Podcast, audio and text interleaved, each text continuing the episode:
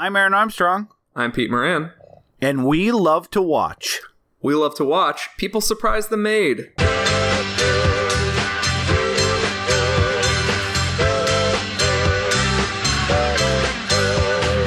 Prices are rising, the devil's to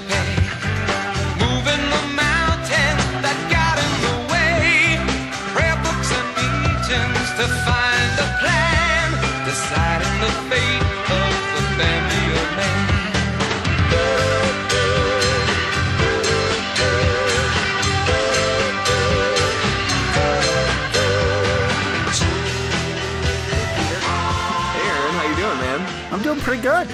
Um, so yeah, we're uh, we're in the the, the, the deep uh, deep uh, south of the uh, redneck horror month. It is uh, we're in the throes of summer still, so it's good timing. And uh, yeah, we just uh, have been hitting peaks Yeah. after the uh, the nadir that was Mother's Day. Yeah, well, we've been hitting peaks. There's been one episode. We hit we hit a peak.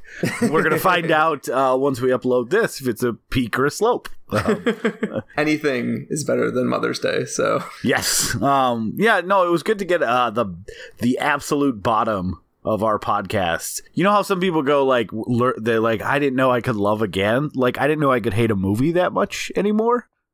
Um. I didn't know. I didn't know I had it in me. Like Yeah, yeah, yeah. I don't know if there's anything that I've seen in recent years that has super pissed me off. Um, I used to try and watch Chris like uh, Christmas with a capital C and like the uh, like a Christian dash Lifetime style, super like wholesome Christian family dramas. I said Christian 19 times there because I wanted to emphasize that there's a specific brand of American mediocrity that uh, makes a whole genre of movies. okay, and these are these are produced by Jewish people. yes. Um, well, As, as, as all Hollywood as all is. movies are. Yeah. that's that's gonna be a flip one whether we decide to cut that out or not. I think I don't know. I don't know if that's mocking a stereotype or we're actually mocking. I'm not sure. I mean, I know what I'm intending. Uh, Yeah, but I mean, I don't know if it sounds great. yeah, I mean, Aaron, we've had a podcast now for what is this, our 17th episode or something? It's our twentieth. It's not we're possible. actually it's it's absolutely our twentieth. This is like an actual milestone that we have passed over completely. And Um, you passed over it? okay. No, I got it. Let's move on as quickly as possible. and uh, yeah, it's the 20th 20th episode, and uh, yeah, I uh, I don't think we've we've shared thoughts on the on the Jews. Um, I'm for them. Uh, yeah, me too. Actually, I have I have uh, relatives. Uh, this is gonna be a real downer, but like I went to the Holocaust Museum and I have like third cousins on that listed there. Oh Jesus Christ! I was so that was like I don't know if that like saves me any credentials, uh, but like um no, I I want to be very clear. Um, let's let's be honest. Our show has uh, resolved around such topics as the apocalypse, rape, murder, uh, patricide, uh, matricide. what movie did they kill a dad in? I don't know all of them. Wait, wait for wait for uh, Sword and Sorcery Month for regicide. um, yeah. Do you want to let's uh, let's rock play- it. Let's do let's start let's do our segment. Let's let's Yeah, rock right into opening segments. use-. Say the segment song. uh yeah, Just a um, riff, or is it a whole? Was that just like a verse? um yeah, no, that was the whole song. That was that's been recorded. It's on Amazon. Uh, we'll link like- to it. It's called Yeah. is. Yeah. It's um, uh, I, I went a little higher so I could harmonize with you, but it's fine. It's fine. It's fine. Next week. Next week. Next week. yeah, the well, the last 40 minutes of the show will just be us trying to learn to harmonize. Here, hold on one second. Are you are you going to get a book about harmonizing? Um, I figured that would be a good, good after you said harmonize would be a good point to take a little break. Uh, I got fucking chewed up by mosquitoes this weekend, Oh yeah. and I'm getting some shit to put on my bites because I'm as soon as the show started, I was like scratching until I was bleeding on my leg, and I was like, I Yeah. do that. I literally have I literally have dozens of bites on my No, I, I believe you. I uh, my wife always thinks I'm lying about mosquitoes because they fucking love me. Like, Yeah. I'll have like eight bites, and she'll be like, "I haven't, I haven't even seen one." It's like, look at my face, it's ruined. and and it, uh, and it's also uh, mosquitoes are more attracted to you when you are drinking because they get drunk off of your your blood. Um, Oh well, that explains my entire life in mosquitoes. Then so me and my me, me and my buddy Brian got like uh, we got chewed the fuck apart this weekend and one of the problems was i put on we went on a, a hike and i sprayed the hell out of myself and then i took off my hiking shoes and put on sandals for the rest of the trip so now everything Yeah. on my ankles down is just like dozens of clustered little bites fucking miserable because i'm just at work and i start walking and i'm like oh now mitchy inside my fucking shoe yeah, I had like something on on my like forehead. You know, it looked like a giant pimple, and I'm like, but like one that already popped and was like had scabbed over, and I'm like, I never had a pimple. Like what? Eh, like look at it, and it's like clearly not a pimple, but like. You know, just kind of the weird looking skin. I'm like, do I have a flesh eating virus? And then like I'm like, oh yeah, that giant mosquito bite on my forehead uh, this weekend that like kind of just turns into a when they're that big, they kind of just turn into like a scab. Yeah because there's just no not scratching it if it's on your face So yeah, like there was like there was like 30 seconds where I'm like, I need to go to the doctor. There's a hole in my head. and that's how you get infections too is the fucking scratching them open so it's like i don't want it, the mosquitoes to doubly win why do the mosquitoes also they get to take your blood and they ruin the next like three days like what Well, and, why? and and every once in a while they ruin your whole fucking life. yeah exactly like If with, with some terrible disease. yeah exactly you get uh, Zika virus or the West Nile or malaria or some shit. Have you ever heard of a uh, trick of putting scotch tape on the bite? Uh no. It works really good. Maybe I'll try that. I did but but see I'm a little wary of mosquito related home remedies because I have heard the thing like don't swat them and let them finish because the reason that you itch is because they have like some saliva or some shit that like stays in you and which which is true the part that's not true is that if you let them finish sucking your blood uh, they take the saliva with them uh, and that stops the infection uh, so like i spent probably a few good years making my problem a million times worse by like just just let them finish let them get all the blood I, I did that. I did that too. That was it was some fucking urban legend that I just believed for years. I don't know Yeah, why I, th-. I, I actually think of my parents. It's amazing how many times like I'll be having a conversation with my wife or something and say something and go, and she's like, "Really?" And I'm like, you know, now that I said that out loud, I wish I could think of a particular example. I'm like, now that I said that out loud, um, I realized that my dad told me that, and I believed in my entire life. And uh, let me look this up quick. Oh no, that's not true. yeah, it's yeah, it's bullshit. I, I that that's part of growing up is realizing that everything your parents told you is wrong. it's amazing how like that's why I think it's probably super easy to indoctrinate like children in general. Like I don't think it is. Like it is easy because there's there's so much stuff that you grow up and go, I don't I don't agree with my parents' religion and I don't agree with their politics, but you're like, yeah, but I'm gonna let that mosquito suck my fucking blood all day. exactly, especially practical knowledge where you're like, Yeah. well, I heard this, and then people grow up believing the craziest shit, and you're just like, or like a girl that I know who whose parents mispronounced gnocchi, like the the dumpling sort of Italian thing. Uh, she's like, yeah, my parents always called it ganache. And I was like, your parents were fucking wrong. It doesn't. It, it- and she was like, no, no, I think it could be pronounced that way too. It was like, go to an Italian restaurant and have them actually uh, uh, mirror you. Did you ever do the did you ever do the like the, on a date at like Olive Garden like high school? Uh, where you know it's like antipasta, and you're like Yeah. antipasta. Why are they against pasta in an Italian restaurant? no, because they're not an asshole. oh, okay. No, I, I'm just kidding. It's That's why I was a vir- I was a vir- I was a virgin until I was 35. Did I say that? which is which is telling something because I'm 33. Um, I don't know where that baby came from in our house, but uh, the Lord. through through him all things are possible. At least that's what my parents said. All right, so yeah, you ready let's to get- jump yeah. back in? Boop, boop, boop, boop, boop. yeah, boop, boop, boop. I'm loving it. Um, yeah, you got a game for me. I, I, do have a game. I haven't been a contestant in a while. Yeah, I've been I've been dropping the ball. Well, I don't, I don't know if you've been dropping the ball, but I, I just, you know, I'm ready to receive points. I feel like I've been giving a lot out. Oh, it's cumulative. Yeah, I'm. Yeah, at the end of this podcast. All right, the final score.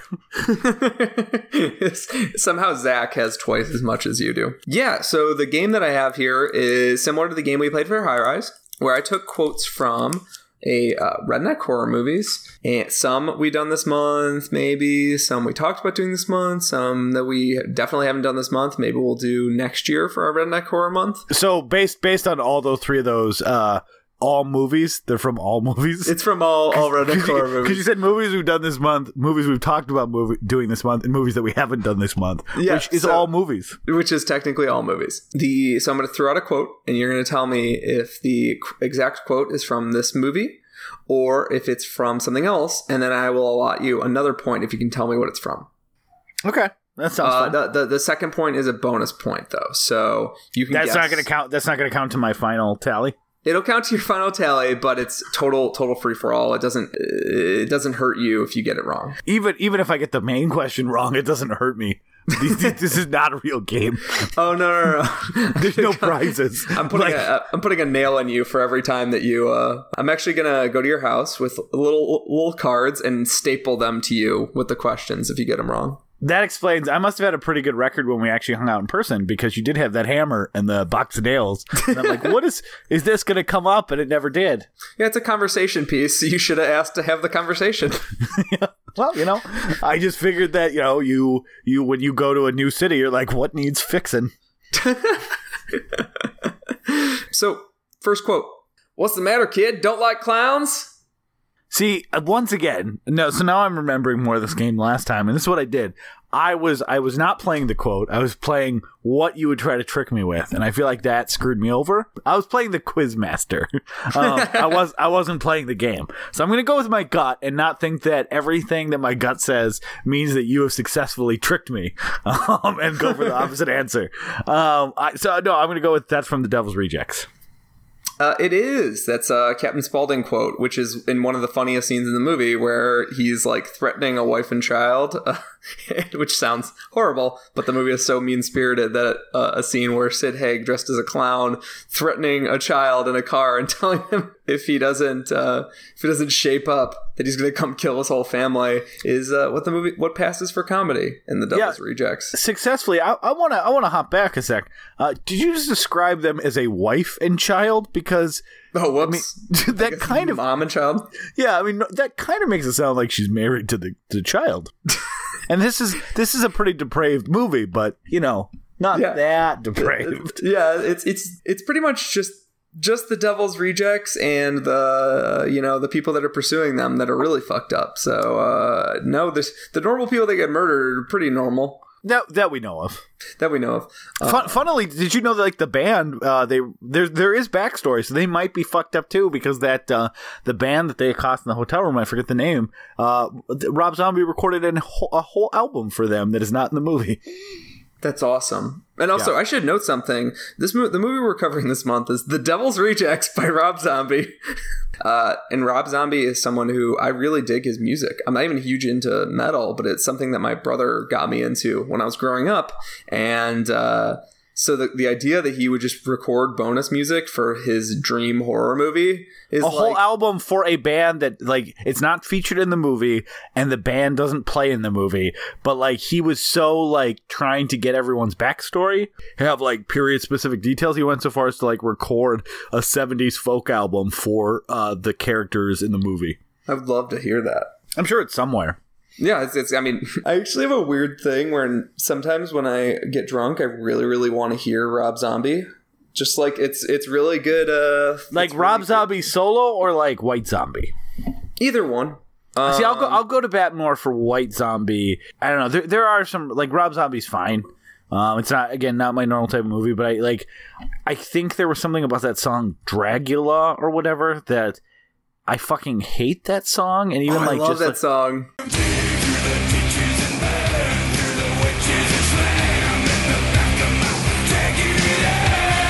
It just was eh, like I used to like it. I had it was on the Matrix soundtrack. And there's just something about it like that I must have heard it too many times and it did not like then rest into a comfortable place in my brain, but like I hate everything about it. so that that hurt. That hurt Rob. Yeah, let's let's get back to the quiz Yeah, though, because we're so- it, it, it kind of speaks how excited we are to talk about this movie. the, the, the everything surrounding this movie kind of so the next quote person one says oh i wish they hadn't let the place fall apart. And person two says now it looks like the birthplace of Bela Lugosi. I'm gonna say uh, yeah, that is from Devil's Rejects. it is actually from texas chainsaw massacre. The horror reference Bela Lugosi uh, really threw me off because this movie is like weirdly meta in a way like it sort of references pop culture and stuff in a way that like Yes, especially when they kind of stop at that. Like, I, I didn't remember that line exactly, but that feels like something they they would have said at that brothel type bar they were hanging at. So yeah maybe I just missed it. But I mean, the movie moves like lightning. But yeah, so the the next quote is, "My brother here is tired of what's her name's face, and he wants a new one. It just happens to be what's his face right here." I'm pretty sure that's from the Devil's Rejects. Nope, it's from Texas Chainsaw Massacre: the new the new generation, which is uh, a movie the I haven't next seen. the next generation The next generation, which is a movie Yeah. that I haven't seen. sequel to Star Trek: The Next Generation. I was gonna say, yeah, do you think do you think like big fans abbreviate Texas Chainsaw Massacre: The Next Generation as TCM colon TNG? Yes, definitely. that, that's that was another quote that I was like, "Holy shit, this is uh very specific," um, and took place before Devil's Rejects. Um, I mean, yeah, but Devil's Rejects is like taking from uh, face cutting off wearing movies. So yeah, it's it's pulling directly from that. yeah, All right, all right, I got another one for you. Goddamn, motherfucker got blood all over my best clown suit. I mean, I, I, I'm doing the same thing I did last time, which is just say the movie I just watched for every answer. But I- but I'm going to go Devil's Rejects. I, it is uh, House of One Thousand Corpses, so it was it's a technically the same character. yeah, yeah, okay. So I, so I'm going to get half a point for that. sure. it's Captain Spaulding, but uh, it, it's in the previous movie. Uh, I, yeah, I did not end up watching that as planned. Uh, I didn't rewatch it either. I didn't like it when I was I was 15, and then I so I didn't rush to rewatch it. But now I'm definitely rewatching it to see if um, I'm curious if House of 1,000 Corpses tipped its way over into me actually liking it. Oh, and so before we we get in the, the movie, speaking of the house, um, Was that burned down in the Motel Hellfire? Yes, it's the same. It's basically it's the Sable Ranch, which is uh, it's where they shot Motel Hell. They shot this. They shot Hatchet, which was going to be in this month, but it'll probably make it in next year. Uh, and parts of Texas Chainsaw Massacre 2. The Sable Ranch really like we picked a awesome timing to commemorate this weird weird bit of of uh, Hollywood ephemera. Just to be clear, even though it is a good time, we had nothing to do with the fire. Very little. This is not an SEO boost uh, move. Like uh, maybe we just uh, threw some some cigarettes out in the woods without dotting them out first. I did that in Minnesota, and then somehow caught fire in California. Magic? I don't know.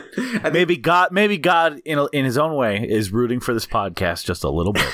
I think uh, God has just built a land out of California that just sets itself on fire. I think just thinking about setting a fire in California technically starts one. definitely, definitely when Drew Barrymore does it. She lives in California, so coincidence. Probably. All right, well, you have your facts, I have mine. That's the way the world works now. So fuck you. all right, all right, all right. Another one. I was going to take it easy on you and make it fast, but then you had to go and play the fucking hero. Okay, that's definitely from the Devil's Rejects. Yeah, that's Otis. Uh, Otis is, is so good in this movie. Yeah, yeah, yeah. Let's let's hold off because I have so much to talk about Otis related. Yeah. So. Okay. So, uh, all right, next one. You paid Madame Zena a hundred dollars for this. You crazy fool! I could have gotten you one of them tent girls for fifteen. Well, you never were much for knowing the value of cash, were you? First of all, your uh, your southern accent impeccable. Thank you. Uh, uncanny. Like I honestly think I thought someone from Texas wandered in for a second to read those lines. Um, seriously, you you were just like Kevin Costner, and Robin Hood, Prince of Thieves. Like either commit to it or don't drive. you pay. There we go. That's better. I'll just do a Archie Holler thing. I uh I don't know, so I'm gonna go Devil's Rejects. Have I guessed the Devil's Rejects for every fucking one again? It's from another one I haven't seen, uh, Funhouse, which I just knew was a killer clown movie uh, about a carnival. Yeah, Tobe Hooper. Yeah, the the hoops. Uh, he loves killer rednecks. Um, here's one. Uh, you look like you've been molested by wolves. Not Devil's Rejects. Yeah, it's from Hatchet.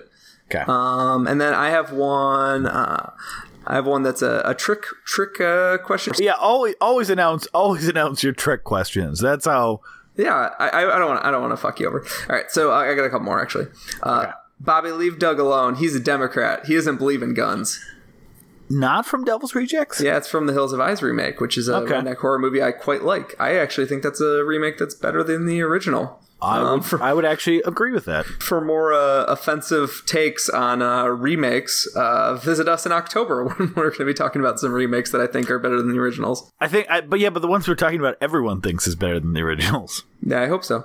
Um, Yeah, I, I hope so. I hope not one fucking person is listening that disagrees with us. uh, no, we're probably gonna, we're, yeah, we're probably gonna have someone on for uh, one of those movies who's like, Oh yeah, actually, yeah, I do know someone. Yeah, you're right. I do know someone that what like thinks one is better than the other. Yeah. because he's he's our guest. dun dun dun. Ba-da-ba-ba-ba. no, wrong, wrong music. Now I have to restart the whole segment. Whoops. Um, and uh, the last one. Is this is the trick question you've been talking about? I'm the devil, and I'm here to do the devil's business. I I think that is from the Devil's Rejects. But he says it's a trick question, so I'm going to say it's from two movies.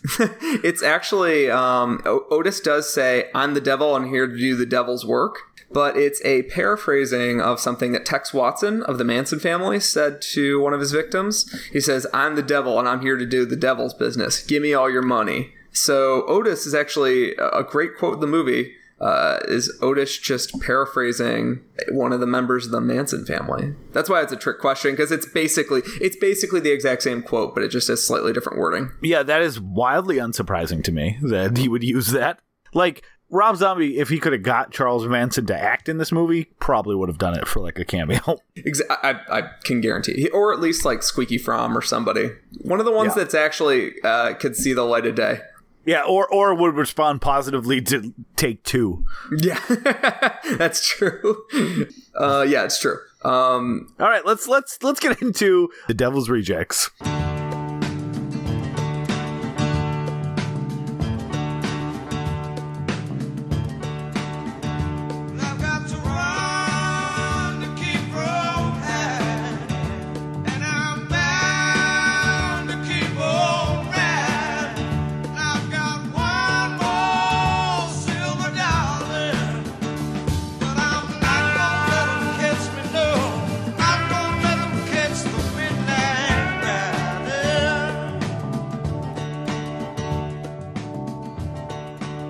Five second recap. It's basically a 70s action horror movie, but made recently and fucking awesome.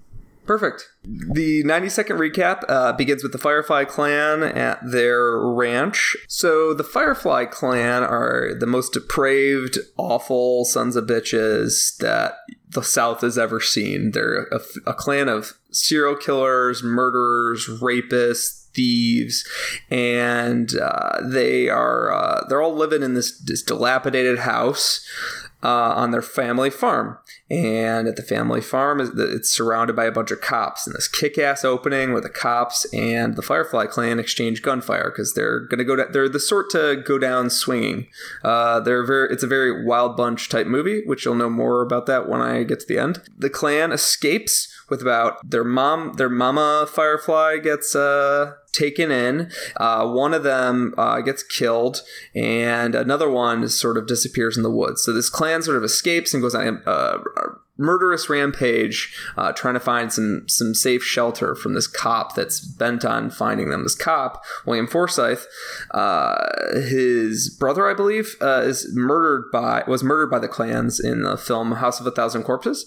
Yep. And the reason that he's hunting after them, I believe, is revenge for uh, the events of the first movie. They uh, th- there's a couple events where they're just uh, murdering people in hotel rooms and assaulting them, and generally you're just learning how bad of people they are. Eventually, they end up at a uh, sort of frontier uh, whorehouse where one of their friends uh, op- and, uh, owns and operates. The clan is betrayed by him in a Lando Calrissian type move, where the guy points the cops to where they are. Uh, the cop who's getting revenge takes the Firefly clan back to their family homestead and tortures them over their, their sins, their mul- their murders, because they they're guilty of over 75 murders. They really oversold the title of the first movie then. Yeah, House of Some Corpses. So the the Firefly clan is tortured, and in a twist of fate, the clan ends up being hunted by this cop. They eventually escape from their burning house. Their house is burning down,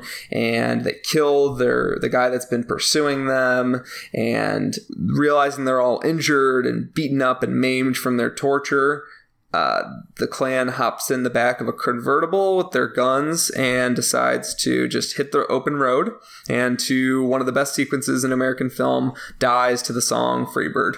Yeah, which is like it's almost a sequence designed as when you first hear it, you're like, "Fucking seriously, Freebird!" Yeah. Like it's it's so overused, it's uh, over referenced. I couldn't think of a more on the nose song. It's almost designed like that, and I actually thought that again this time. I know I thought it the first time too. But I'm like, oh yeah, this ends with Freebird, and like by the end, you're like, yeah, it fucking ends with Freebird. It's amazing. it's- like it, and I and I I almost I like I can't imagine Rob Zombie wasn't aware. Like, look, I'm going to be using this song.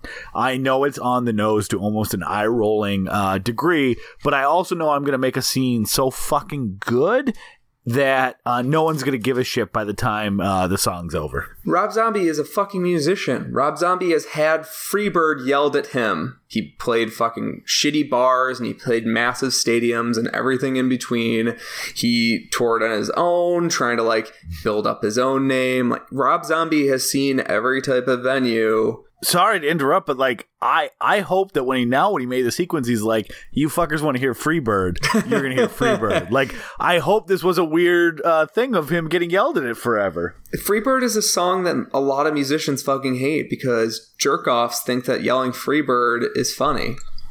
Also, uh, Guitar Hero players because you forget how long it is, and it fucking that's a long song. Yeah, exactly. You better be You fail, you you fail at eighty percent. Yeah, exactly. like, God damn it! I gotta play that whole thing again.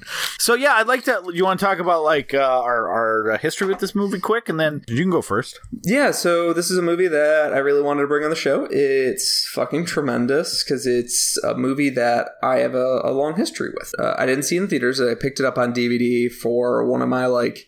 I would have parties with my high school friends where I would just try and find like sick, depraved movies to show them and uh, see who I could shock. And sometimes they were just, you know, scary movies, and sometimes they were really fucked up movies. Sometimes I didn't know what I was getting into. So on one of my birthdays one year, I put this movie on in a room full of like 30, uh, like, I don't know, 15, 16 year old uh, boys and girls. The reaction that I got from the room was so divisive. Like I had, I had a buddy slap me on the back, be like, "This is the best thing I've ever seen," and then uh, I had two of my friends like kind of leave the room because they didn't want to watch anymore uh, during the assault scene. I think it was, and I got such a mixed reaction from it, and I just got kind of, we all got kind of addicted to to that. And then we went and watched you know 20 days later and then we went and watched like uh, hills have eyes and battle royale and got into some japanese movies. Like it's sort of this movie sort of is uh i remembered it being from a, a nexus point in my life where i fucking love depraved horror movies. And uh, i had that teenage sense of detachment from uh, real life. So i didn't really watch the movie much after high school because uh, I got worse at watching extreme horror movies. Now I'm better at again, again, but I got I got desensitized, and at some point in college, I got sensitized again. Yeah, I love it again in a, in a way that I think is more um, morally defensible and less just uh, me thinking that something is fucking awesome. So yeah, so I've only seen this once, and it was like 2007 or eight. But I, I saw it uh, only as a result of uh, Scott Tobias's new cult canon, and I went through. I, I think I've kind of mentioned this before, but like my my history with like horror movies and like I was the weird kid in high school who like discovered uh, Roger Ebert's great films and like the AFI list and stuff like that, and got really like, oh, all I'm watching are these movies, and not like in a snooty way, not like I wasn't still watching modern stuff, but like I was kind of weirdly dismissive of like uh horror movies and action movies like like anything that wasn't really critically acclaimed or like subverting the genre in horror or action movies wasn't really that interesting to me which is which is really fucking dumb. Like but again Im- immaturity like you kind of it's it's that it's that thing of where you discover something and then your discovery immediately makes you think I need to exclude things that aren't part of this discovery. Like, uh, so, but at the time I was working at a video store and tons of my friends, like, all they were watching was like canon movies and horror movies. And I was like, just not renting the same stuff. Like, if, unless I watched it in a group, I probably wasn't watching it. And so it was about like 2000, you know, mid 2000s that I kind of like reassessed horror as a genre a little bit. So I think that's probably a little weird to do is to do that like in your early 20s to be like, actually, this stuff is really good, even if it's just playing straight horror.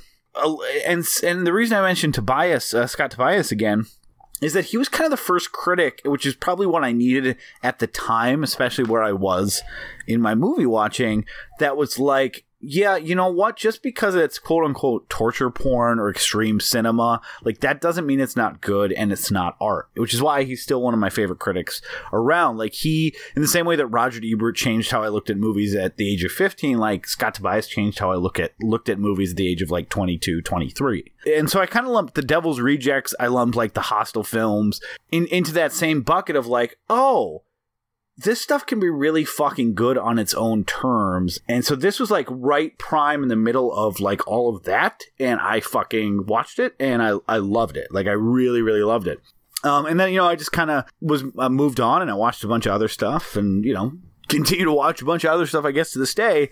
So I just haven't revisited it, but I always really liked it. And this time, absolutely adored it. It, it went from I love this to this is one of my favorites. And I think the change is because, like, I'm not at that weird, like, taste wise, like, nexus of, like, rediscovering or discovering a bunch of stuff that I like. And now I can, like, kind of hopefully appraise it more as, like, a lover of all genres of films. And, like, there's, there's a, there's a top tier of everything, um, from trashy horror to, you know, exploitation movies to cheap, like, you know, I, I, I think I have a much rounder, uh, cinema diet now. And so, like, not having all that, like, weird baggage associated with Discovery, it's like, it's even more of a masterpiece than I would have uh, credited to in 2008. Yeah, you know, 2007. I I think I'm just listening to you. I think I just real had a, like a self epiphany about my life in all of high school, going into early college, and then you know later in college I gave up on this. I think the reason that I watched this a bunch of times in a short period of time, then moved on, was that I became obsessed with being a gatekeeper when I was in high school in music and movies. Not so much comics, um, not so much anything really else, not books really.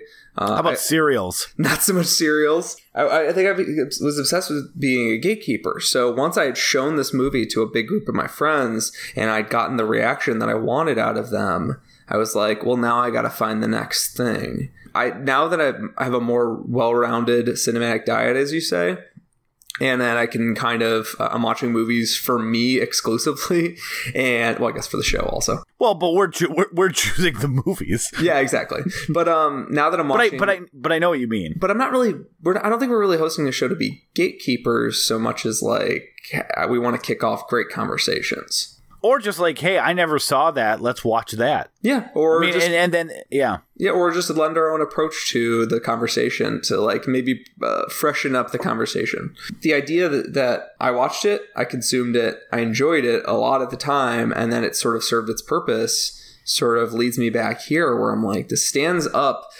because I think that it stands out from torture porn in a lot of movies, and I think it stands out from uh, these sort of throwback movies that it was it's probably lumped in with now because it probably it came out within a year of Planet Terror, I believe. this was 2005 or 2006. This is 2006, right? 2005. Oh, Oh, Planet Terror 2005, was- yeah. So this is 2007. so yeah, 2007 was Planet Terror. Planet Terror was the the peak of Quentin Tarantino saying, you know, I was winking at the, my exploitation uh, references in in uh, other movies. Kill Bill was basically me writing a love letter to them. Uh, Planet Terror was Robert Rodriguez and Quentin Tarantino saying, let's try and make our own version. And they, though I do really like Planet Terror, I think both movies fail in certain regards in, in trying to approach that aesthetic in Yeah. ways that Devil's Reject succeeds. I think of all the let's I think of all the uh, let's go back and make an exploitation movie in that style movies. I think that Devil's Rejects, barring a few CGI moments, succeeds. the very the very end yeah but i i wonder if that cgi moment is just based on like how that film was shot if there was a way to do it practically with the freeze frames like if it did need to be digitally inserted later like so i gave that a little bit of a pass just understanding how awesome everything was but yeah that was. Are you was talking about the gunshots at the end? yeah Oh, I completely forgave those. The only one that really bugged me was the the knife throw in the hotel room where Baby throws. Oh, uh, yeah. Baby played by Sheri Moon Zombie, uh, Rob Yep. Zombie's wife, which which we should note. Rob Zombie puts his wife in all of his movies to very varying success. and she's not in anything else like i was kind of surprised by that uh, I, I want to get to that. I want. I want to. I want to pause a little bit on the torture porn. thing. But yeah, so my point, my, my point was Yeah, basically go- that, go ahead, yeah. that the the movie I think succeeds in ways that a lot of movies have tried to. I'm a big fan of Hobo Hobo with a Shotgun as well, but it fails in similar ways that Planet Terror does in trying to replicate old exploitation movies and also sort of be a love letter to them. I, I think that uh, this movie and Kill Bill are probably the most successful at balancing those two out, uh, paying homage and yet being its own thing, not just being a series of homages. I think I, I'm ready for this to be a really pained metaphor. But Hit me. here's here's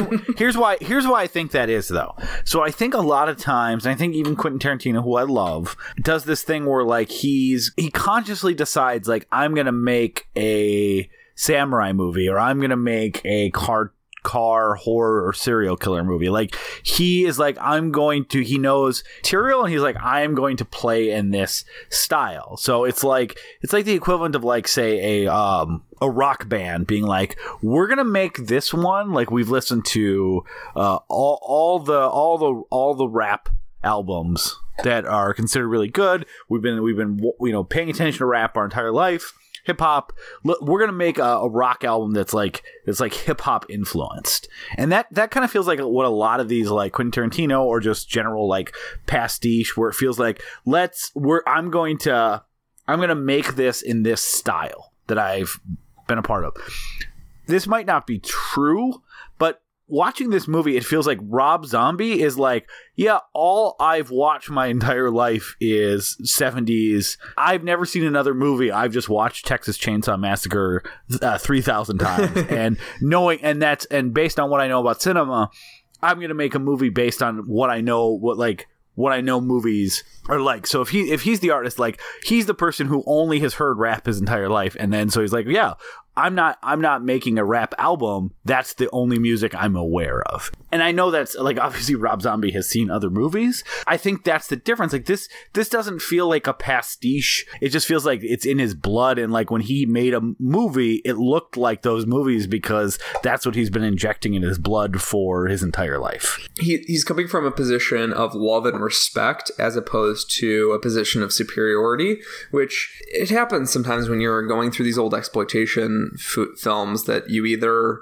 um, you're viewing them as sort of the stupid antiques to laugh at, or you're viewing them as these strange um, versions of film that sort of uh, were being made alongside the mainstream. Rob Zombie has is, so much love for yeah, like Texas Chainsaw Mass- Massacre, just generally Tobe Hooper movies from from that era, the sort of coked out Tobe Hooper movies, uh, Eaten Alive and Funhouse, and he sort of has this adoration for for the era, and he wants to make something that he thinks would fit in the era. I, I think he did a fantastic job. I think that there's there's very little in the movie that I have trouble with. Um, he used certain modern techniques to even approve on some some older movies. I'm not saying this movie is better than Texas Chainsaw Massacre, but Yeah, I, I guess that's another way to look at it. Like it's it's not sometimes some of these other like uh, people who are doing those homages to certain styles. It's like, oh, I'm going to make a movie in this style, and while I don't know if he succeeds, it feels like Rob Zombie was like, oh, I'm going to make the best one of these movies. And Yeah. that's that was his aim. and I think that having the sort of presence of mind that that um, being a filmmaker who's inspired by exploitation movies in 2016, having this sort of presence of mind to be able to go, I'm going to make the best version of this, or I'm going to make my own riff on this. It's going to top. Uh, it's not going to have any, you know, boring moments. It's just going to have great character moments, great gore, great scares.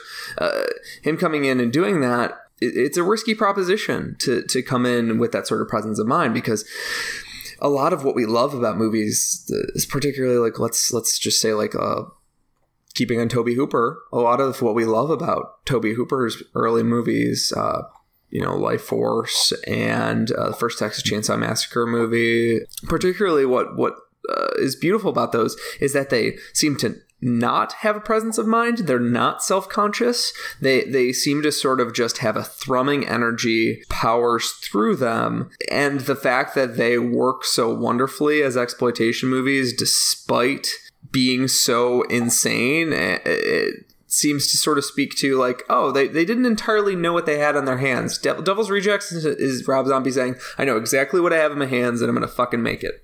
And and what's what's interesting though about Rob Zombie, like as a director, so I, I'm going to admit he's only what he's done five movies. He's done uh, this, uh, House of a Thousand House of a Thousand Corpses, Corpses, Lords the of two Halloween- he's done two Halloween movies. I think that's that. Yeah, and I, I've liked I've ha- I liked um, uh, uh, Lords of Salem quite a bit. I, I didn't get into his Halloween remake, but I I was told that the director's cut is worse than the theatrical cut. But I'll have to. I know I, I don't even remember which version I watched. I remember thinking it was like okay, I watched a version with a really terrible rape scene in an asylum, and I turned it off. okay. I did not watch that version, so good. Uh, good for me. I, I know some people like swear by Halloween 2. Feels like the rest of his movies never really got the acclaim. Like if there if there was, uh, but I guess you know now that it's always fun to second guess yourself mid sentence. I know I do it a lot in the show, but as I'm as I'm saying it, it, I'm also like this movie has gotten a lot of acclaim in retrospect. It feels like because this movie did not do well with critics, which actually is a perfect segue to what I want to talk about next, which is. I, I'm not trying to sound like Birdman here, because I'm usually I usually will give like almost no uh, quarter. That's a that's a phrase the kids are saying, right? Give no quarter to the something. um, I will usually give no quarter to like the uh, railing against like critics or something like that, just because it's so like they're not a homogenous group and there's different opinions and stuff like that. So I'm not even necessarily saying critics here, but like if there's one frustration in my lifetime about movies, it's kind of like the dismissal of uh, genre movies as a whole. And if you're like really going to like zoom into to one section, like our culture had a weird thing where like probably 30% of all think pieces in all uh, areas of expertise were about like torture porn movies and like uh, making that concept in the mainstream and like lumping in some some absolutely classic horror movies like this or I would I would say the first two Hostel movies uh, stuff like Martyrs actual like ma- masterpieces of the genre and kind of creating this weird bucket for like I can't believe movies are going this far. And it really is. It's it's it's sad that it happened that way because it was the same conversation people were having with serial killer or not serial killer movies, but like I guess kind of serial killer movies, like the boogeyman movies of the '80s, like. Oh, now they just have Jason, and then there's you know Freddy, and it, was and how how low can movies go? And you can find reviews from critics complaining about it. My point was was that just like those 80 serial killer movies or boogeyman movies, there are some fucking amazing ones. And once you start taking any genre or subgenre and like putting these labels on it, you're forgetting that fucking every genre and subgenre has like a lot of shitty entries and some really good ones. When you're ready to dismiss whole sections of like styles of filmmaking or like subjects that at the filmmakers at the time are interested in exploring, um, it's so goddamn frustrating. Uh, well, uh, well, also, um, I think that the Hostel movies are, at least the first two, kind of fail at their purpose. Uh, but I think that they are unfairly just called these like exercises in shock. Uh, the Hostel movies are very clearly post 9 11 movies. Or no, let me rephrase that. They're post Abu Ghraib movies, where the, the concept of torture is being explored like how far can can a good guy go being a torturer and still be a good guy. And uh, how you know how much are we underplaying the fact that torture is going on in Gitmo and in Abu Ghraib and in CIA black sites across the world? How much are we underplaying that fact when we can barely talk about it? And then when a horror movie comes out everyone has a moral fucking outrage. But like we can't have a serious conversation about the actual torture that's going on in the actual world. Like the the fact that Impeach Bush is what we're saying with this podcast. I can't wait to do our episode on Fahrenheit 9/11. But the, but Uh, you know, hold on, hold on though. I want to. I don't want to miss a, a phrase, a key phrase that you said, where I think where you said feigned shock, and I th- maybe didn't say feigned, but it's that that has always been the problem. I think why horror movies get ghettoized so easily is because if you go back to fucking movies and reviews in the fifties and sixties of Vincent Price Price horror movies or Night of the Living Dead or especially Night of the Living Dead, but Yeah. like you go through the decades and it's just uh, contingent after contingent of I can't believe they're go look look they just they're sinking to these levels to promote shock.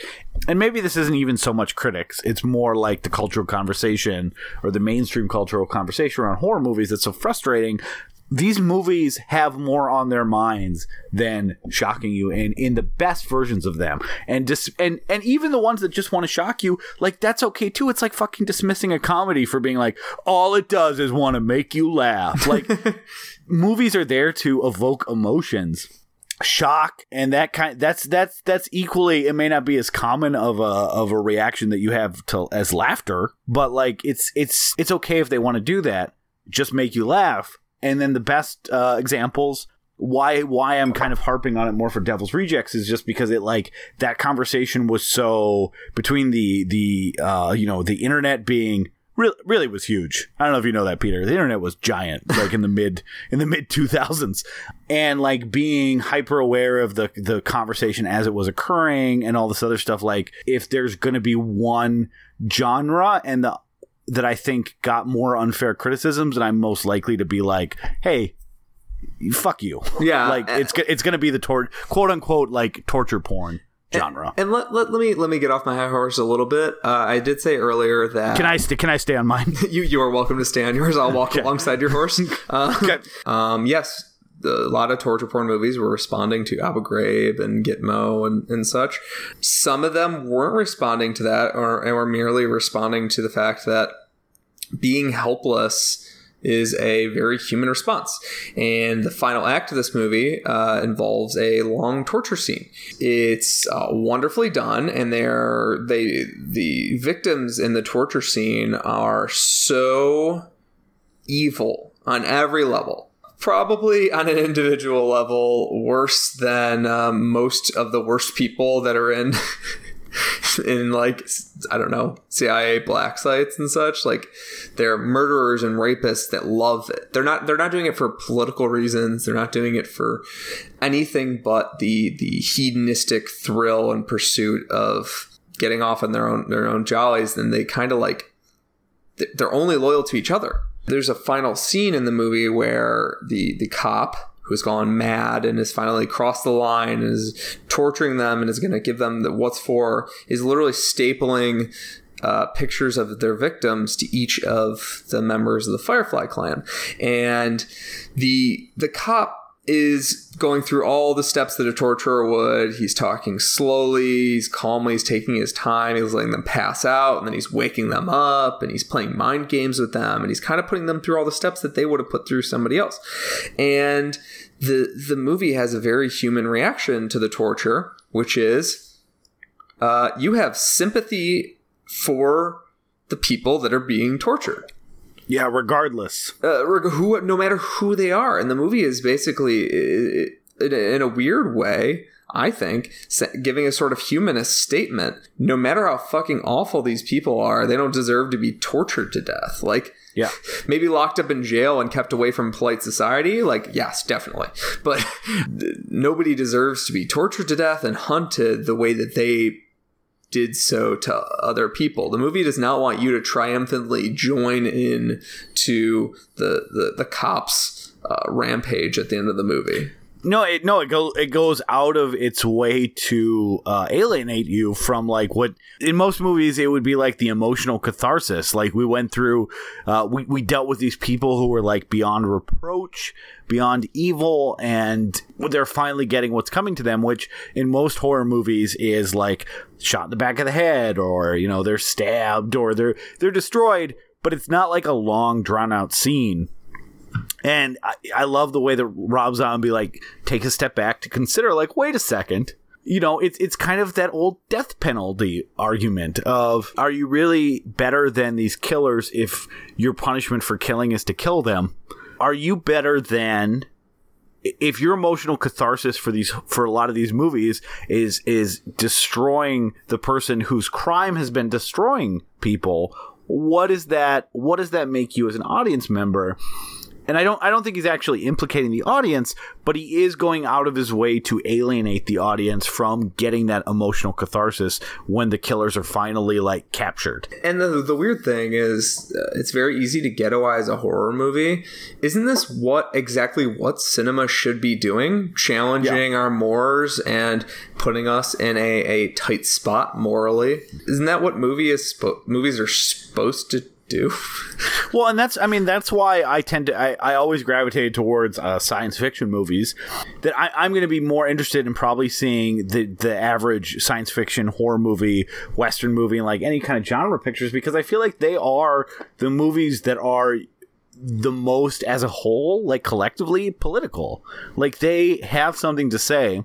And a lot of times they're using, you know, horror movie style stylization or tropes or science fiction stuff like that. Like, but they're, I mean, that's the whole fucking reason that Gene Roddenberry like made Star Trek is because he wanted to talk about like racial implications, but no one would believe it if he said it in like the 1960s suburban. So he he talked about him by setting him in space, and everyone's like, "Ooh, I get it." And in a way, it's more honest that way. I mean, uh, Rod Serling did the exact same thing with Yeah. Twilight Zone. In a way, it's more honest that way, though. It, it, it from a, a distant perspective, it might seem a little bit more cowardly to avoid talking about the issue dead on. But when you're addressing it with art, it's way more subversive and way more maybe effective in the long run to challenge people's morality challenge people's belief systems uh, in an abstract way that they can't uh, just shy away from. If you just make a movie about race, it's really easy for people to just be like,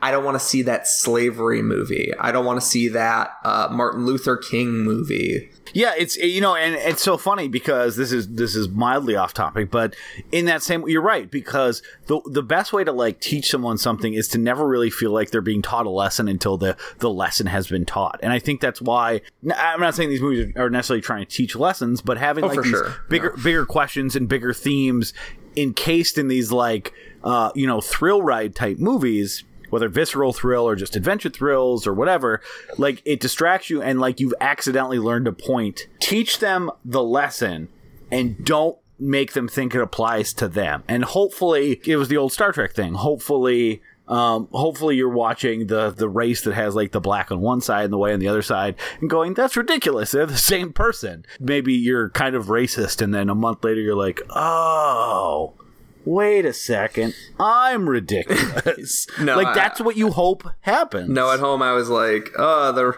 the right sided black people are disgusting. the left sided white people are horrible. you're just like just get a mirror Put that down. You're confusing me.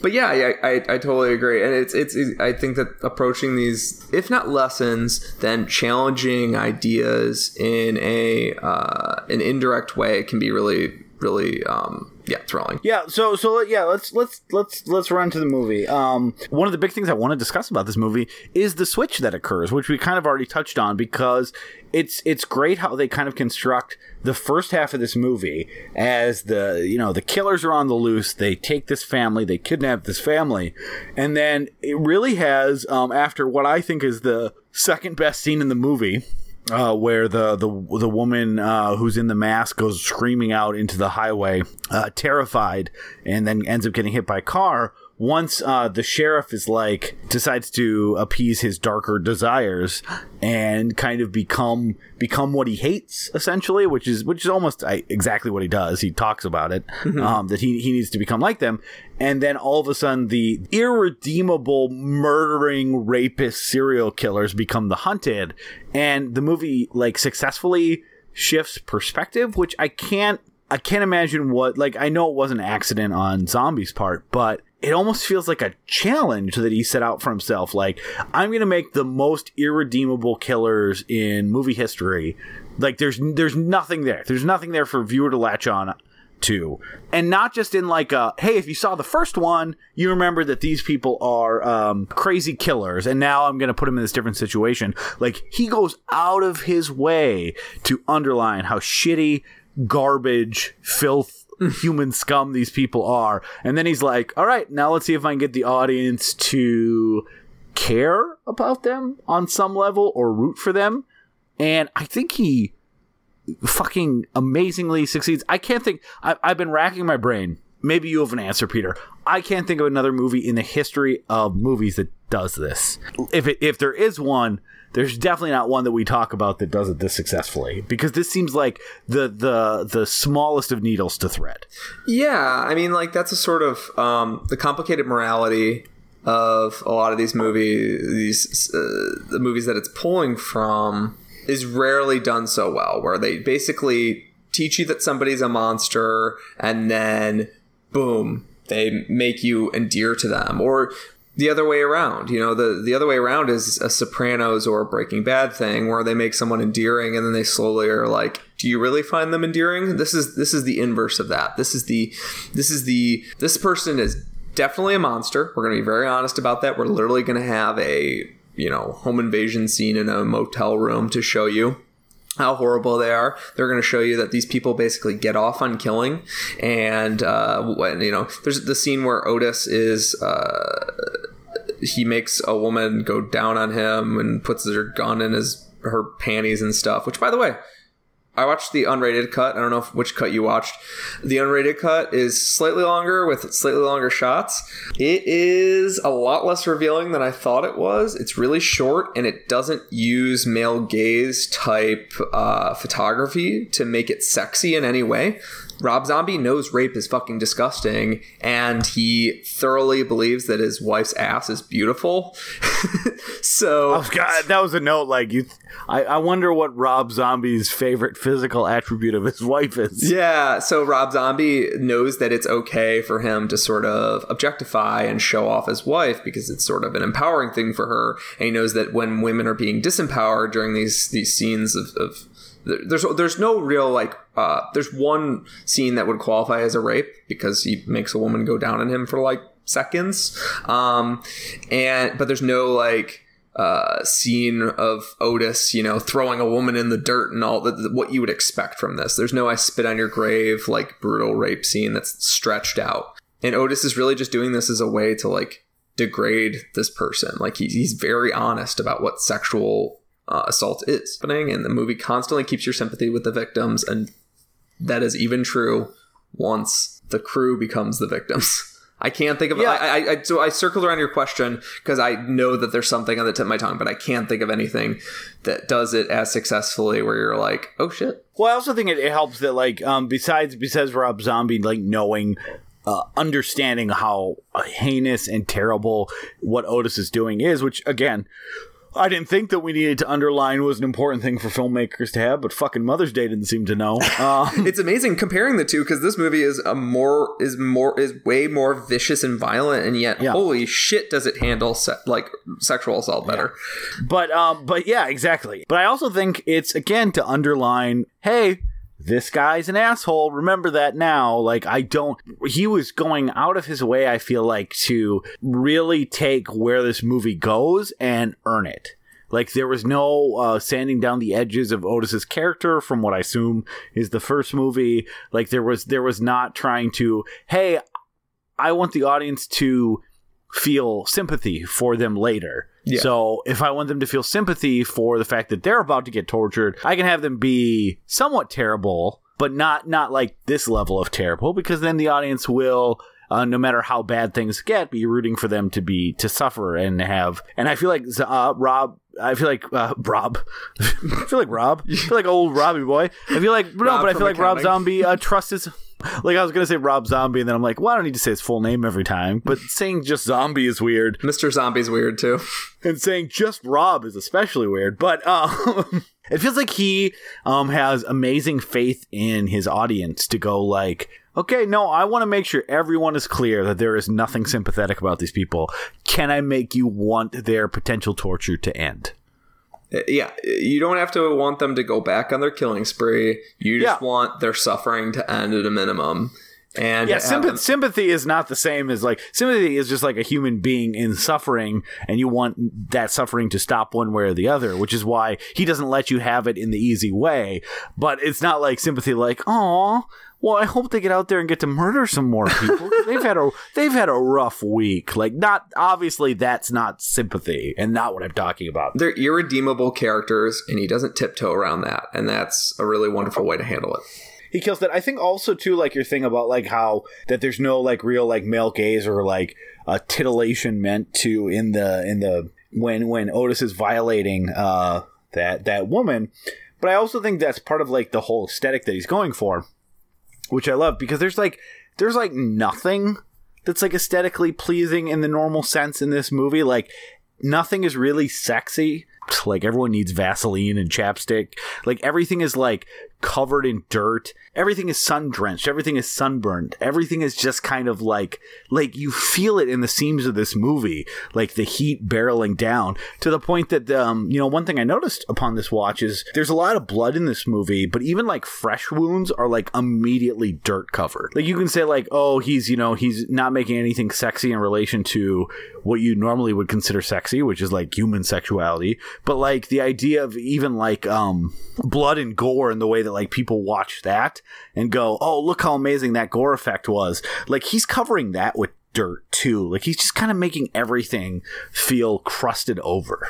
Yeah, the movie has a distinctly gross effect, but it's done in a very artful way. I think he's he uses a lot of uh, very close uh, close-ups of people's faces. That at first you're like, "Oh shit, he's gonna shoot this movie all in in, in like." Poorly framed close-ups of people's faces and it's like nope he's doing that right at the beginning to show you that these are you know sweaty stressed out people and then immediately after that he has a sequence over the credits that's um, uh, essentially a, a montage of photos uh, over uh, kick-ass uh, southern uh, rock song Yeah, also also the credits for a failed 70s TV show that never saw the light of the day. yeah exactly It's, but it's, it's shot just like that, and it's perfect. Like you could totally see, like, all right, let's see what Duke and the boys are up to. exactly and it, it, it's amazing because it's basically him saying i'm not just going to show you this poorly framed shaky cam sort of thing aesthetic. That was just a very stressful chaotic scene i can also beautifully frame shots the title shot of the movie is just a dead woman uh, a wide a beautiful wide shot of a dead woman on a road with the car driving away in the distance and he fully understands how focal points work and like yeah. So it, it's really unfair, I think, when people rag on Rob Zombie for just like the dude who made like horror rock and now he's trying to make some horror movies. Because I think he's honestly one of the best horror filmmakers of the past decade just based off of this and Lords of Salem and the fact that he has a unique voice that I'm not I don't hear anywhere else and he's a stylist that understands technique and why techniques are deployed. Yeah, and there, well, and there's not a movie that he's made that there's not a contingent of people that don't swear by it. Like, it's true. There are people that like House of One Thousand Corpses more than this movie. I don't understand them, but they, they yeah, and there's there's pe- there's people that I've heard people say that um, people I respect, not just like random uh, people that just like being wrong on the internet publicly, uh, say like his Halloween Two is the best Halloween movie. Like I've. Uh, or his original Halloween uh, trumps the first one, and they're not saying it like, uh, yeah, newer movies are better than old movies. Like, and again, I've only seen his Halloween remake, which only kind kind of worked for me, but he definitely had a style, and he definitely was going for it. So the fact that it only uh, occasionally connected with me is not It's not because he didn't know what he was doing; it just didn't work for me as well. Like, and when it when it works for me personally in something like Devil's Rejects, like he he completely knocked it out of the park. And I also want to talk a little bit more about that opening scene because I had trouble thinking of a horror movie that starts with that level of like kinetic Waco style shootout because most horror movies are trying to you know start slow maybe give you a jump scare but they're trying to lull you into a sense of complacency so they can kick you later.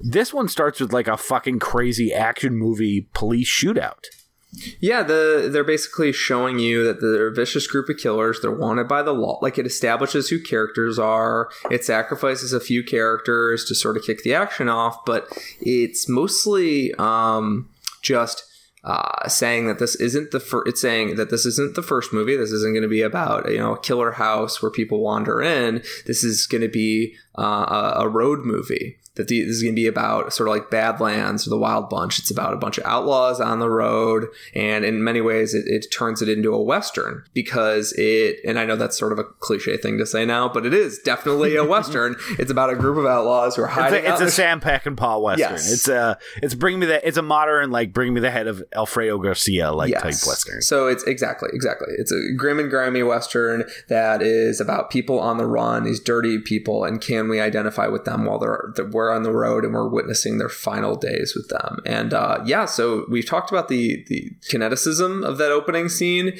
and the fact that the movie has so many terrific shootouts from beginning to end. It ends with the Freebird uh, shootout that I think is, I said earlier, I think is one of the best sequences in American film. It's beautifully conducted. It the, the level of performances are all sort of unspoken, but you can sort of feel all of them uniting as a family. They're clearly a group of performers that spent time together and like worked on their characters and learned to care about what the what the fuck their weird little family means and getting to see them go out in a gla- blaze of glory even though it's objectively a good thing to have them be out of this world in some manner um, you still feel like a little tragedy happened There's definitely moments though where these three don't even really seem like they're loyal to each other. It just feels like they're used to each other, which maybe maybe a good summation of all families. They- they're the I guess. yeah that's true they're the, the, the but they're the only people that like the one thing they have in common is that they are not murdering each other There's that part in the hotel where Otis and Captain Spaulding are like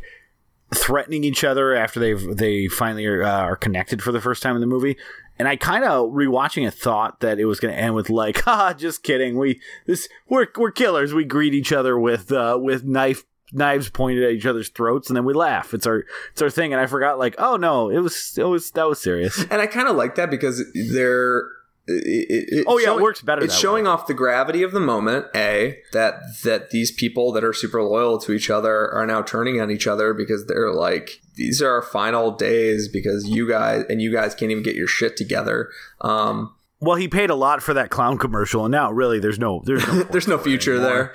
Yeah. um, As long as we're talking about Otis, though, like I definitely want to pause for a sec to talk about Otis because so I have one criticism about this movie.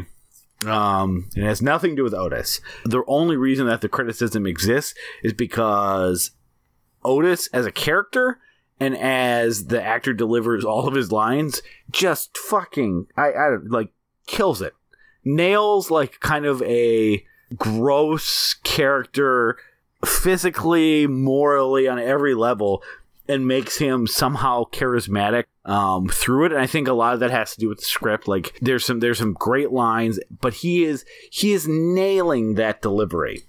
And where I think the movie sometimes this this is only like in the first half hour. The only criticism I would have is that sometimes uh, Captain Spaulding and his lines, he's not quite as good as delivering the kind of like self-aware type Quentin Tarantino dialogue that I think happens sometimes in this movie. And I and I think that the reason that he doesn't feel like he's quite as good, uh, Captain Spaulding is great in this movie, absolutely fantastic. But there's like some too clever by half lines I think early in the movie. I think that's true of Otis too, except that he fucking nails it so bad that like you don't notice, and everyone else looks slightly worse at doing it as well as him. It's kind of like it's kind of like Samuel L. Jackson Quentin Tarantino movies. Like no one's delivering Quentin Tarantino's dialogue as good as him. So I think part of the reason that you might feel that way is because they're. I think well, they're think they're giving very different types of performances. Cap, uh, or How, how do I feel? So I think I will tell you. Um, well, because Otis is sort of like a raging id, uh, and so anything that comes frothing out of his disgusting, filthy mouth feels natural because it's just like a. You, you don't even know he doesn't even know what he's saying. But captain spaulding is a performer. Captain spaulding is this sort of this, he he's there to deliver lines and he's there to like have witty comebacks and and you know make people laugh because he's a fucking clown. Like he's he's there he's he's spent his entire you know time uh, as this character, and so it feels a little over clever. I think because even to him, he's putting on a little show because like a Superman thing, it's like, what is the real difference between uh, Captain Spaulding with the makeup on and off? Like it, it doesn't really like. At the end of the day, he's putting on the makeup to become who he actually is. And when he has the makeup off, it doesn't really matter. I guess I kind of got lost there because Superman. But No, you know what I- I'm saying? you know- I mean, like yeah. the, the, the makeup is the makeup is who he actually is. I like that explanation. I think you have a very good explanation for why some of the dialogue is clunky when especially in the early going but i don't buy that that was intentional like i just feel like rob zombie writes some very good dialogue but it didn't work as well with captain spaulding's character. Um, because like the, the the parts that were I, and i didn't bother writing down lines maybe i should have but the parts that were like particularly like a little bit like wincy was um, when he's like in a rush to escape uh, in the first scene of the movie when he kind of figures out that his family is wanted by the cops.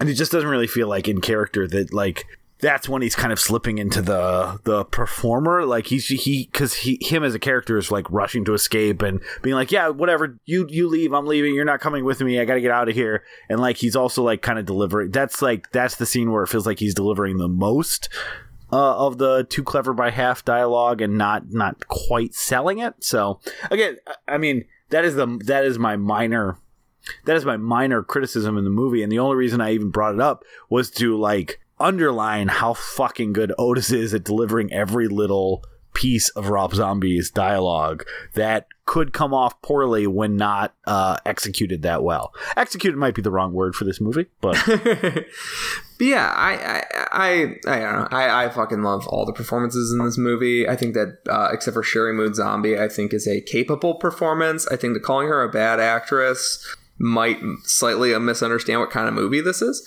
Uh, I think Sheri Moon Zombie's best performance that I've seen her in is probably Lords of Salem.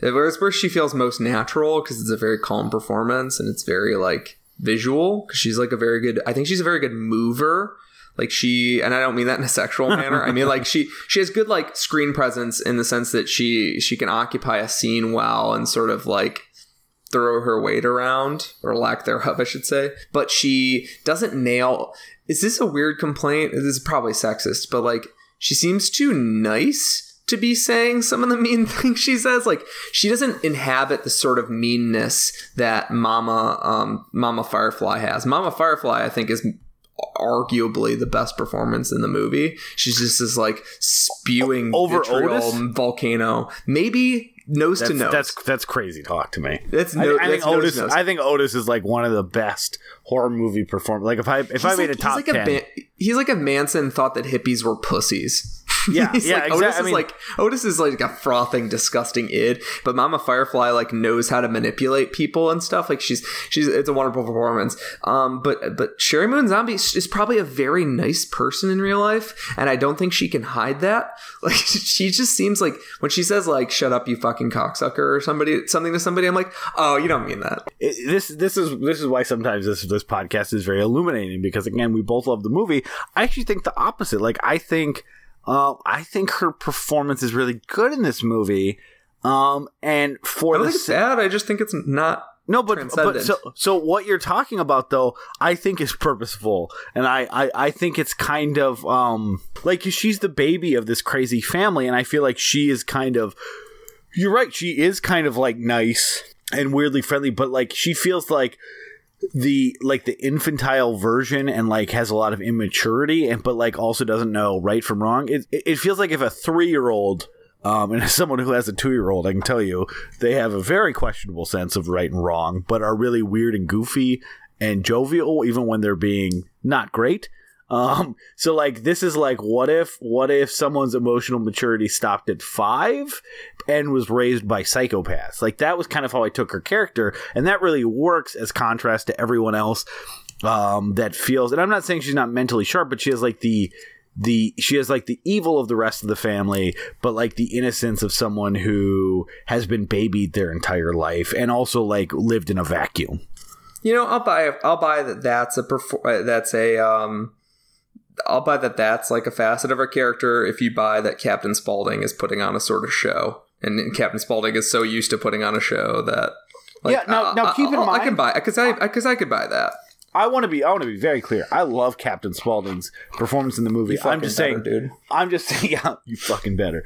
Um, I, i'm just saying that some of his line deliveries early on when he was like i said I, I think it's i don't i think it just doesn't work for, i think the dialogue doesn't work for his character. At some point he he drops all that and he gets fantastic. Like the scene in the car that you were talking about with uh with the quote unquote wife and and his and her child groom um they like that is fantastic and i will say like if you if your goal in life is like i want to not make much money but be in a situation where i can severely affect children's psyche uh, for their entire life be a clown that's going to be your sweet spot for not causing any kind of physical harm, but really, really scarring children emotionally. Because Yeah, working deep down. Yeah, because all you need to do is kind of that scene where he is with that kid is like, think of why you need to. it's such a great scene. Think of why you hate clowns, and if you don't have an answer when I come back, I'm gonna kill your entire family. Like that. That that feels like probably clowns have done. Maybe not to that level, but like they're already. Uh, they're already. c- They're, first of all, who the fuck thought that clowns were a good idea? Like, let's put these weirdos around children and that's going to be what we do with our lives and our and our the, our most precious resource, our children. Anton LaVey, head of the Church of Satan. Yeah, yeah. Someone, someone that fucked up thought that clowns were a good idea. So, like, you're already like a clown can be perfectly nice and friendly and make balloon animals and like scar a child for life because that's how clowns work. So, It's enough. yeah. So I can't imagine that there's not like not nice clowns who like when they're not looking like, hey. I'm gonna eat your dog later, and like that, like, and that, and then that's it. Like that kid is just broken. Yeah, the That's kid it. just thinks every clown is going to eat their dog, which is a which is a harmful stereotype. harmful stereotype. I was scared of clowns for most of my childhood because some fucking asshole clown at a parade. Uh, I was watching. We had rented a van, and like we were, wa- we had the windows rolled down in the van. We were watching, and some clowns decided to be funny. I was like four years old. My brother was two. To must have saw us like leaning our heads out the window, and like we're smart enough to like duck under us so we couldn't see them, and then pop up. Oh God, It just just some clowns walking a parade deciding like I'm going to emotionally this scar a child. everything. Yeah, uh, I got over it, but but Uh, if that seriously, didn't like happen, would you like uh, Captain Spaulding more than Otis? no, I don't think so. I think Otis does. Really. uh, that's. I told you I like the scene where he threatens the child, Peter. Part of part of being a clown is just occasionally permanently psychologically damaging kids. Jesus Christ. But yeah, I, I think that the the movie has tons of little comedic moments like that that are kind of guilty laughs because you're like, um, a grown man threatening a child shouldn't be funny, but it is so funny because he's just what he's saying. A grown man threatening a woman into getting into her car and stealing her car shouldn't be funny, but it is so funny. Yeah, it, it definitely. I mean, it has the pitch black sense of humor. It definitely. I mean, it has some legitimately purposeful attempts to make you laugh, which again um, speaks to to zombies control the material, where he's like, okay, I am going to try this laugh, um, and it doesn't it doesn't feel cheap, and it doesn't feel like it's aiming for like the people who like leave the theater and like I'm just like a devil's reject, like because there are those people, but uh, who probably Oh, yeah. self-identify uh, too much with with people in a movie like this, and, and he's and I think he succeeds.